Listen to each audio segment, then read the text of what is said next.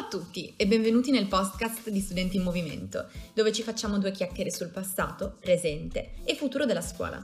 Oggi eh, tratteremo quelle che sono le dinamiche e le problematiche della lingua italiana, questa lingua che noi amiamo e di cui dovremmo essere fieri, ma che spesso non utilizziamo correttamente. Io sono Giuliano Seda e vi auguro un buon ascolto. La lingua italiana non è una lingua sessista, nonostante ci siano moltissime persone che lo trovino motivo di dibattito ancora oggi, spesso viene infatti estremizzata la discussione in questo senso. La nostra lingua non è una lingua sessista, è una lingua di storia e di cultura, di cui bisognerebbe in realtà essere fieri. Ci portiamo pilastri di ricordi, di momenti e non li abbiamo mai dimenticati. A differenza delle altre sue lingue colleghe più giovani, infatti, non contiene molti neologismi. Non, usa, si usa nel quotidiano i corrispondenti termini al femminile e spesso non consente, se ci si pensa, di essere politically correct, questo termine che viene odiato e amato quotidianamente tutti i giorni su Facebook. Tuttavia, ehm, la lingua italiana ha dei grossissimi pregi e dei grossissimi difetti. I dialetti, per esempio, possono renderla spesso inconsapevolmente rozza e volgare, ma rimane il fatto che contenga una sua purezza. La lingua italiana tuttavia non è una lingua inclusiva, però per fortuna che non è una lingua inclusiva, perché se ci, pensi, se ci si pensa il termine inclusivo implica che ci sia qualcuno da includere qualcuno che va incluso, e quindi implica una sorta di eh, differenza e di dicotomia che non ci dovrebbe essere, una distanza dall'alto al basso o dal basso all'alto, a seconda appunto di chi si tratti. Bisognerebbe accogliere, non discriminare e quindi piuttosto rendere una lingua trasversale, fare in modo che dia la possibilità di dare voce a tutti, alla minor fetta della popolazione e non ai più, come spesso si tende a guardare. Ci sono differenze infatti in tutte le parole, così come le persone, ed è inutile dire che le parole sono solo parole, come se il linguaggio delle persone non influisse in alcun modo in quello che scopre, in quello che dice, in quello che insegna agli altri. Quanto è rapido, se ci si pensa, un termine che qualcuno usa e che diventa poi eh, estremamente utilizzato soprattutto negli slang giovanili. Ecco, allora partiamo da un presupposto. Le parole sono meravigliose, però appunto non sono solo parole. Quando sentite qualcuno che dice bah, ma sono solo parole, si fa per dire, in realtà no, perché la parola ci distingue dagli animali perché ci consente di parlare di passato, di futuro, di avere una consapevolezza, cosa che appunto Homo sapiens ha. Le parole fanno cose, muovono il mondo e quindi sia che siano verba volant che scripta manent. La lingua italiana può essere migliorata, So che molti tradizionalisti e conservatori odieranno questa frase, ma può essere migliorata, che non vuol dire cambiata. Non c'è alcuna imposizione in questo senso, ma la lingua, come sempre storicamente avvenuto, mutua nel tempo, cambia, si evolve e cambia con le persone che la parlano e la fanno soprattutto i parlanti, la fanno le persone, non la fa l'Accademia della Crusca, non la fa qualcuno dall'alto che impone delle regole o che decide qualcosa per gli altri. Ecco quindi che sono proprio le persone che hanno la possibilità di fare questo. Allora quali potrebbero essere dei modi per avvicinarsi alla trasversalità di una lingua? La prima, ragionare sul fatto che le parole non sono parole, come abbiamo detto finora. La seconda è riconoscere il privilegio che si ha nell'avere una parola, che si ha nel vivere in Europa e parlare una lingua compresa da molti, parlare una lingua latina, avere un alfabeto, poterla conoscere, eh, aver avuto la possibilità di andare a scuola ed impararla. La terza, ascoltare, che non è sentire, ma assorbire attivamente l'escluso e i suoi bisogni. Chiunque senta di non essere rappresentato da questa lingua. La quarta, riflettere su cosa significhi chiamare una persona, un brand, oppure fare alcune pubblicità con termini quali morettina, cioccolatina, negrettina, negrettino, tutti declinati anche al maschile naturalmente, e provare ad immaginare il contrario. Quinta, l'avere termine monosessisti ed esclusivi implica esponenzialmente egoreferenza, minimo senso comune, minimo senso civico e benessere del prossimo ridicolizzato.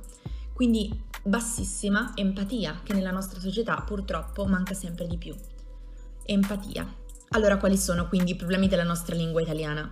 I costumi sessuali nel linguaggio dipendono dal nostro paese essenzialmente. Il nostro paese non è del tutto laico nonostante si professi tale, la Chiesa cattolica infatti ha un ruolo importantissimo e influenza moltissimo il linguaggio. Termini che la Chiesa non voleva si sentissero eh, legati soprattutto al sesso e ehm, alla donna sono andati in disuso, sono stati persi e quindi appunto ehm, questo fa in modo che la visione normocentrica sia del sesso che dell'identità sessuale che della persona faccia in modo che persone non cisgender o transgender si sentano anormali in questo mondo.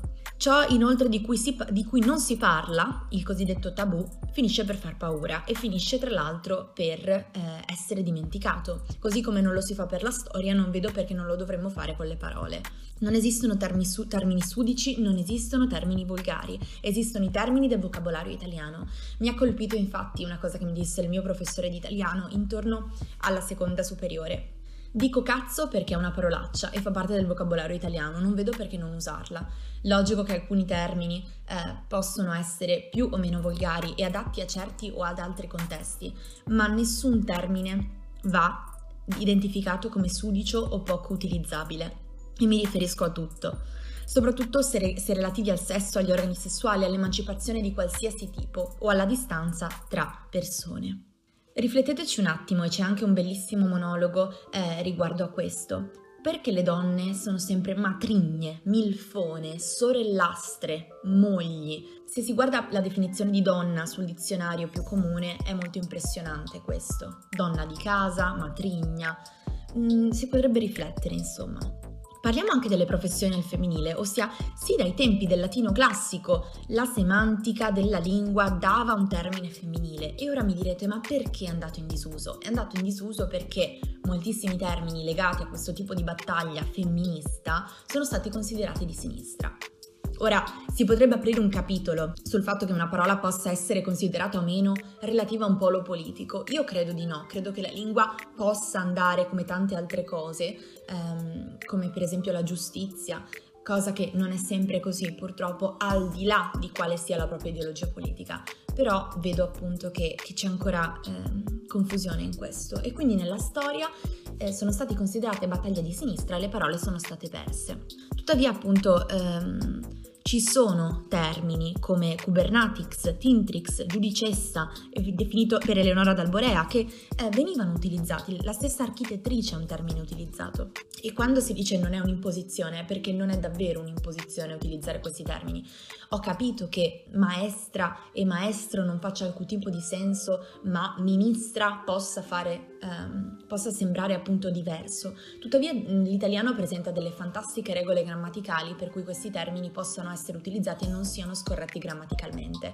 Chi mi dice nel mio contesto ci si chiama al maschile e io preferisco farmi chiamare avvocato, farmi chiamare medico perché lo trovo eh, migliore, trovo che abbia un suono migliore, trovo che non ci sia alcun tipo di discriminazione, mi sento rappresentata allo stesso modo, eh, non sento una distanza da questo punto di vista. Bene, mi fa piacere, ma come si sa benissimo, statisticamente parlando, la opinione di una persona, tanto quanto la sua esperienza, non è statisticamente rilevante e non è tanto quanto rappresentante delle altre esperienze del mondo. Ci sono invece persone che a questo punto e a questo mondo non si sentono rappresentate, sia nel modo in cui le persone hanno di riferirsi a loro, sia nel fatto che la loro professione, per esempio, non sia declinata al femminile. Perché la pizzaiola no, per esempio? E perché l'estetista definito al maschile è diventato così comune quando l'estetista maschio è nato, ma eh, termini quali ingegnera e avvocata suonano ancora strani. In realtà questi termini al femminile non esistono semplicemente perché queste professioni non erano svolte da donne in passato. Non capisco perché la velocità di un termine nel mutare debba essere così rapida, il pediatra, la pediatra, mentre così eh, strana e così lunga e così poco accettata e tra l'altro molto discussa sui social dalle persone per termini dal maschile al femminile, cosiddetti M2F, se si vuole proprio essere ehm, nuovi nell'utilizzare i termini, ecco. E poi tra l'altro qual è il motivo di dibattito in questo? Cioè nel senso la lingua è sempre cambiata, davvero sempre, da, dall'alba dei tempi, nascono nuovi termini tutti i giorni. Quell'aggettivo petaloso che è nato e morto a sé non è mai in realtà entrato nel dizionario italiano, ha fatto così tanto scalpore per nulla. Ogni giorno eh, i giovani soprattutto creano termini nuovi, spammare, soprattutto legati ultimamente ai social network e al linguaggio appunto social, e non vengono discussi. Eh, non capisco appunto perché questa... Eh, controversia e questo odio contro il cambiamento di una lingua. Per chi inoltre dice che alcuni termini sono cacofonici, La cacofonia non conta nulla, non ci sono suoni belli e suoni brutti davanti al bisogno di usare una parola quotidianamente. La cacofonia c'è in termini come cazzuola, spinterogeno, mescere e colecistectomia al massimo, però non si può dire appunto che avvocata sia cacofonico o che addirittura rettrice sia cacofonico o magistrata, visto che direttrice e magistratura li si è sempre detti. Allora, quindi la lotta per il femminismo intersezionale è essenzialmente dare una voce, una parola, un'identità alla gender che non è rappresentato né dal maschile né dal femminile, oltre a tutti questi um, termini che ci sono. Una delle introduzioni è stata infatti provare ad utilizzare la cosiddetta jva, che è rappresentata da una e al contrario ehm, alla fine appunto degli aggettivi o dei pronomi per ehm, rappresentare un, un, suono che è il e, tut, a gender e che quindi dia modo alle persone che non si sentono rappresentate di sentirsi rappresentate, che non è assolutamente una cosa che tutti devono fare, ma che alcuni possono fare. Questi non sono cambiamenti della lingua italiana, sono proposte per renderla più inclusiva, per renderla più rappresentabile, più trasversale, perché dia voce non solo a quel 10%, ma che diventi già un 40%, che potrebbe essere un grande passo. Io invito infatti a riflettere su tutte queste tematiche di cui ho parlato e consiglio anche di vedere un breve video che ho fatto sul profilo di Marta For Few. Io sono Giuliano Seda, vi ringrazio per l'ascolto e vi auguro una buona giornata.